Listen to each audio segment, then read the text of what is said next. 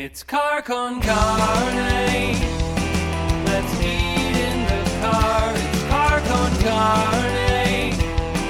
And now here's the star of our show, James VanOsdol.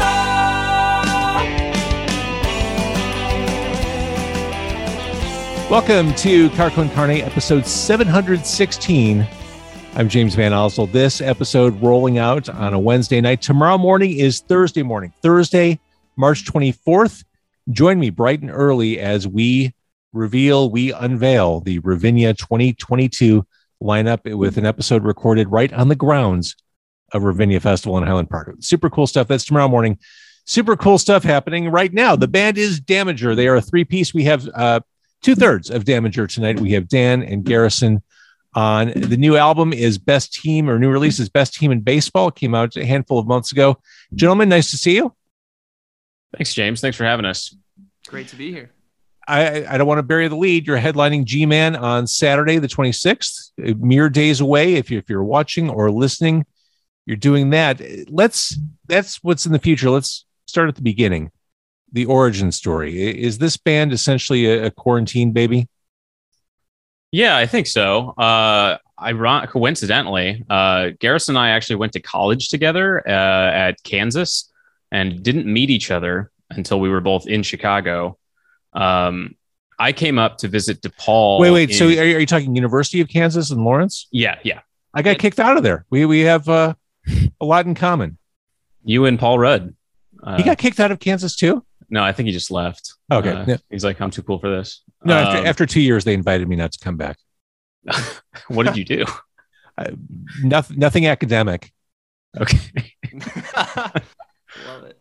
uh but yeah uh i had probably i think we i had been in the same room as garrison's other band jean-claude and the eclairs playing uh in kansas when we were in college but never met uh until the fateful night in january 2020 um i, came up to visit depaul uh for for pursuing their grad program uh in film directing um, and stayed with a friend of mine who works with Garrison or worked with Garrison at the time. And he introduced me. He's like, you know, you guys both went to KU.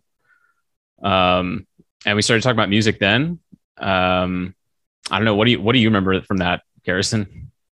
Yeah, yeah, it was crazy. I mean, we, we, we met at Nisei Lounge, so shout out to Nisei Lounge for uh, setting us up. But yeah, it, it was just a great conversation, and immediately found that there was someone who I could like collaborate with and understand from a musical perspective, but also just personally. So shout out to Dan for being an incredibly creative person.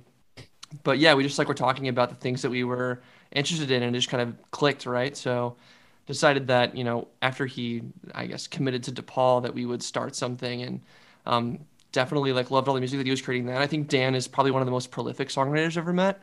Um, I've played in a band for a while where like we we have put out ten songs and Dan has put out at least hundred songs in the matter of like years. So something really special there. Just about the amount of like creative content someone can create. That's pretty amazing. Do you really write that that much? Uh, I may write that much. Not all of them are good, you know, but not all of them are deemed to be damager material. But like, I have hidden projects and things that you know th- that go under under the under the radar. So, um, Because that does sound prolific. Like, how do you catalog this stuff as you go? Are you do you have a like a notebook in your back pocket? Are you voice noting on your phone? What are you doing? Uh, you know, I'm just I'll just sit at this computer uh and just like I'll I'll start with a riff and I'll arrange and build a song like as I'm recording it essentially. Like I'm not like a sort of traditional like do the demo with my acoustic and I've got the whole Mhm. song and then build it later. It's more like oh, this is a cool riff. What's going to happen if I just keep doing this? Like if I keep messing with this and I could add a synth line here and then the synth line becomes a thing and just kind of all tumbles out from that. Um, although like lately writing new damager material has been a little bit more traditional um, working with garrison and, and adam uh, adam white our drummer who couldn't be on this call unfortunately but um, these guys like really inspiring me to write more stuff and like giving me new ideas so i'll be at home and it'll have a same kind of process where i'll like start with maybe the riff or a progression or something and kind of write out from there but they've been helping me like build songs in a more complete, full sense, like as a band. So things started to click at the beginning of 2020. Anything happen after that that was interesting?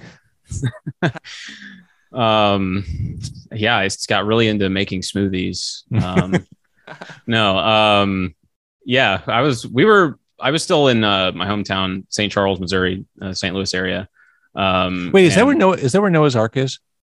Yes, it was. Noah's Ark Okay. was. Wow, that's a that's a deep cut. Thank you. Um, shout out to all my my my friends from the Chuck who know about Noah's Ark.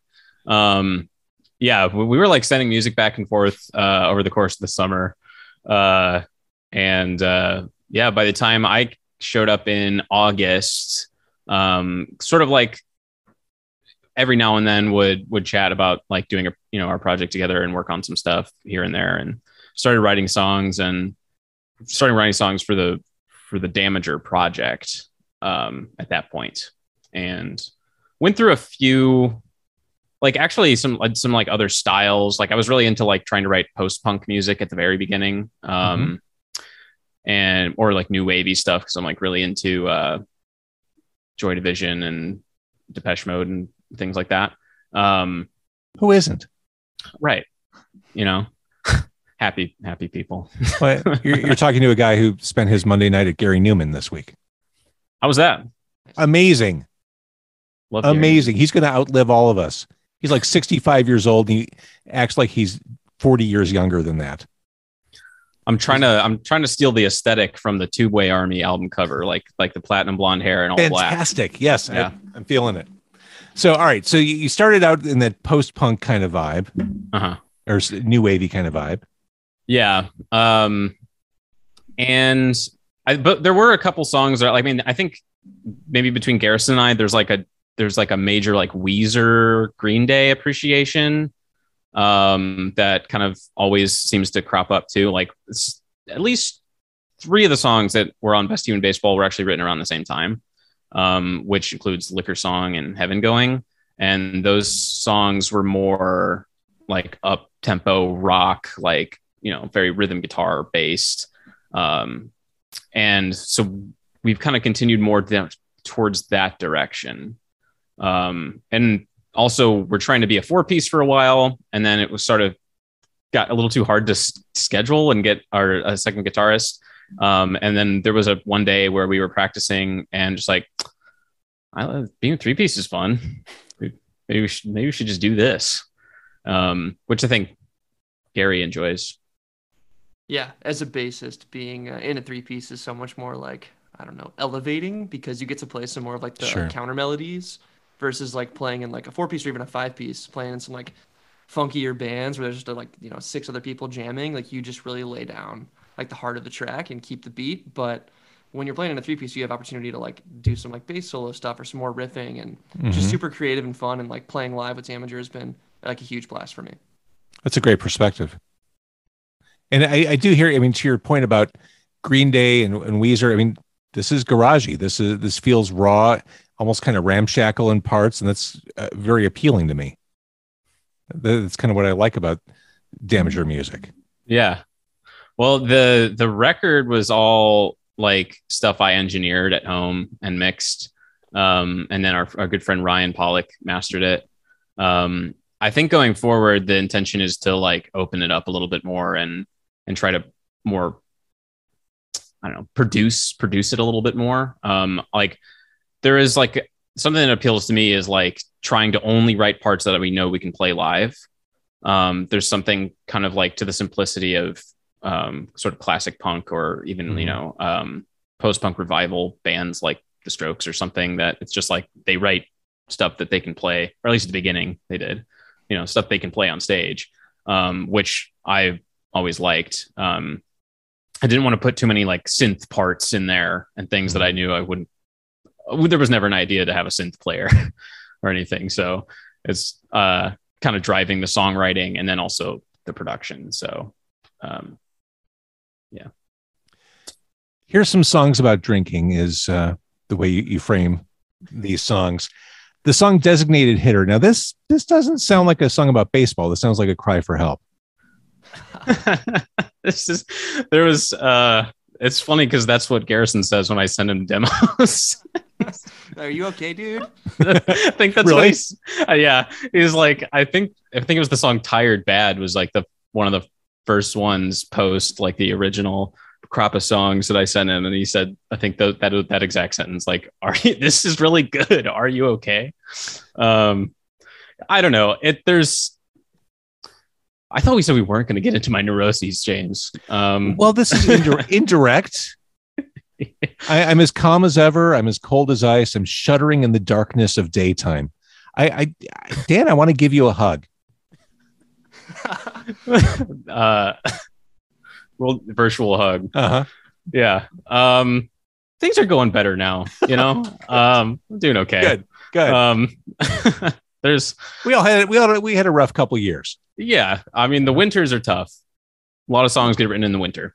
Mhm. Um, so we'll we'll say that. Um, but yeah, also designated hitter. I I thought it for me it was actually funnier as like the idea of like you know you might call a song a hitter like this is hitting like I'm like this is a de- this song is designated hitter like this is a good song. I think that's the double entendre. Like it's like a triple entendre almost. it is. It is. Most bands settle for a single entendre, like Yeah. boobs or whatever. I mean, you really you, you you work all the angles. Uh, and I will say that there's there's a literary quality. I am made of solid gold. Uh, Mhm. Not your everyday lyrical references on that. Yeah. Rimbaud and Verlaine. yeah. I mean, I, I I don't hear the Strokes doing that. No, but all the Strokes influences uh, television and and the Stooges and Fair. um yeah uh patti smith but uh so i took a little bit from that i like i sat down and read rimbaud like uh season in hell like specifically like where are some good lyrics in here? Because i'm like this is what the classic punks did right? Absolutely. um that and um also like i think titus andronicus is another band that um like is a shared like huge favorite of ours. Um and i've always admired how patrick stickles writes with these like um lofty sort of uh vocabulary and and and allusions and i think he's said in the past that like the name titus andronicus was like intended to make them sound smart um it like, worked. even though he's he certainly is a smart guy right I bought it. Uh, you mentioned liquor song. Uh-huh. Now, since you- you're not a, a Chicago native, have you fallen prey to the, to the siren song of Malort as Oh, the love- local local spirit of choice? I love it. Uh, I love Malort and old style. Give me a Chicago handshake any day. Um, I think the, the opening line of of the song that we the, the newest song that we've been playing live, which you can see at G Man Tavern on uh, March 26th, Well done. um, is uh, is uh, Kentucky hugs and Chicago handshakes. Wait, what's a Um, Kentucky hug? a Kentucky hug is that feeling in your chest when you drink whiskey, uh, the the warmth. Um, that's uh, that's something I learned through through through bourbon culture, uh, and bourbon YouTube. Kentucky hug and Chicago handshakes. Yeah, G Man Saturday night. yeah. You can you can find both of those things at G Man Tavern. So, I mean, this is a, a- all things considered a fairly newly minted band, but it seems like this is full speed ahead. Like, you guys are, are clicking. You fig- you figured out who you are and what you want to do. Yeah, I mean, I think there's a determination. I mean, Gary certainly has a lot of stage experience and is a, a very smart uh, artist. And uh, I think for me, I write a billion songs. so, so we've already got two of the, the artist pieces down, and and Adam is uh is our is our rock. He's the scorpion, um, as as we've taken to calling him because he's so cool. Um, and yeah, I don't know. We're having a good time, and I just I'm I'm a fan. You know, like I'm just a fan of Chicago music and being there at shows and being around. And I think just showing up and and caring is like all I really had to do to like make things happen. I will say Dan goes to about two local shows a week. It's pretty. I uh, love that. Which I mean, when the, when this scene is really working and, and and clicking, you see a lot of that. You see a lot of musicians going to each other's shows, and that's as a fan who's not in a band, I always think that's the coolest thing in the world. Like that, and it's happened for years. some years are better than others, but it, when it, you really see that happen, it's it's a pretty cool thing to be around. Yeah. That kind of Yeah. like ego free support. Yeah, Chicago more than any city I've ever been in. It's pretty incredible. It really is. Okay, so uh, we'll probably see some other musicians in the crowd. Here's the segue uh, at G Man on March 26th. 6th, you're playing with background character and the Trenchies Mhm. at night, but you, my friends in Damager, are headlining that. Uh, we can hear your music everywhere. We can uh, support you uh, by by paying for it. We can go to Bandcamp and, and listen. Uh, best team in baseball. Here's some songs about drinking. Uh, it's all there, all there for you. Uh, I, I I think you're off to a killer start. I, I love where you guys are heading. Thank you. And I forgot I wrote the thing about here's some songs about drinking. works for me. yeah.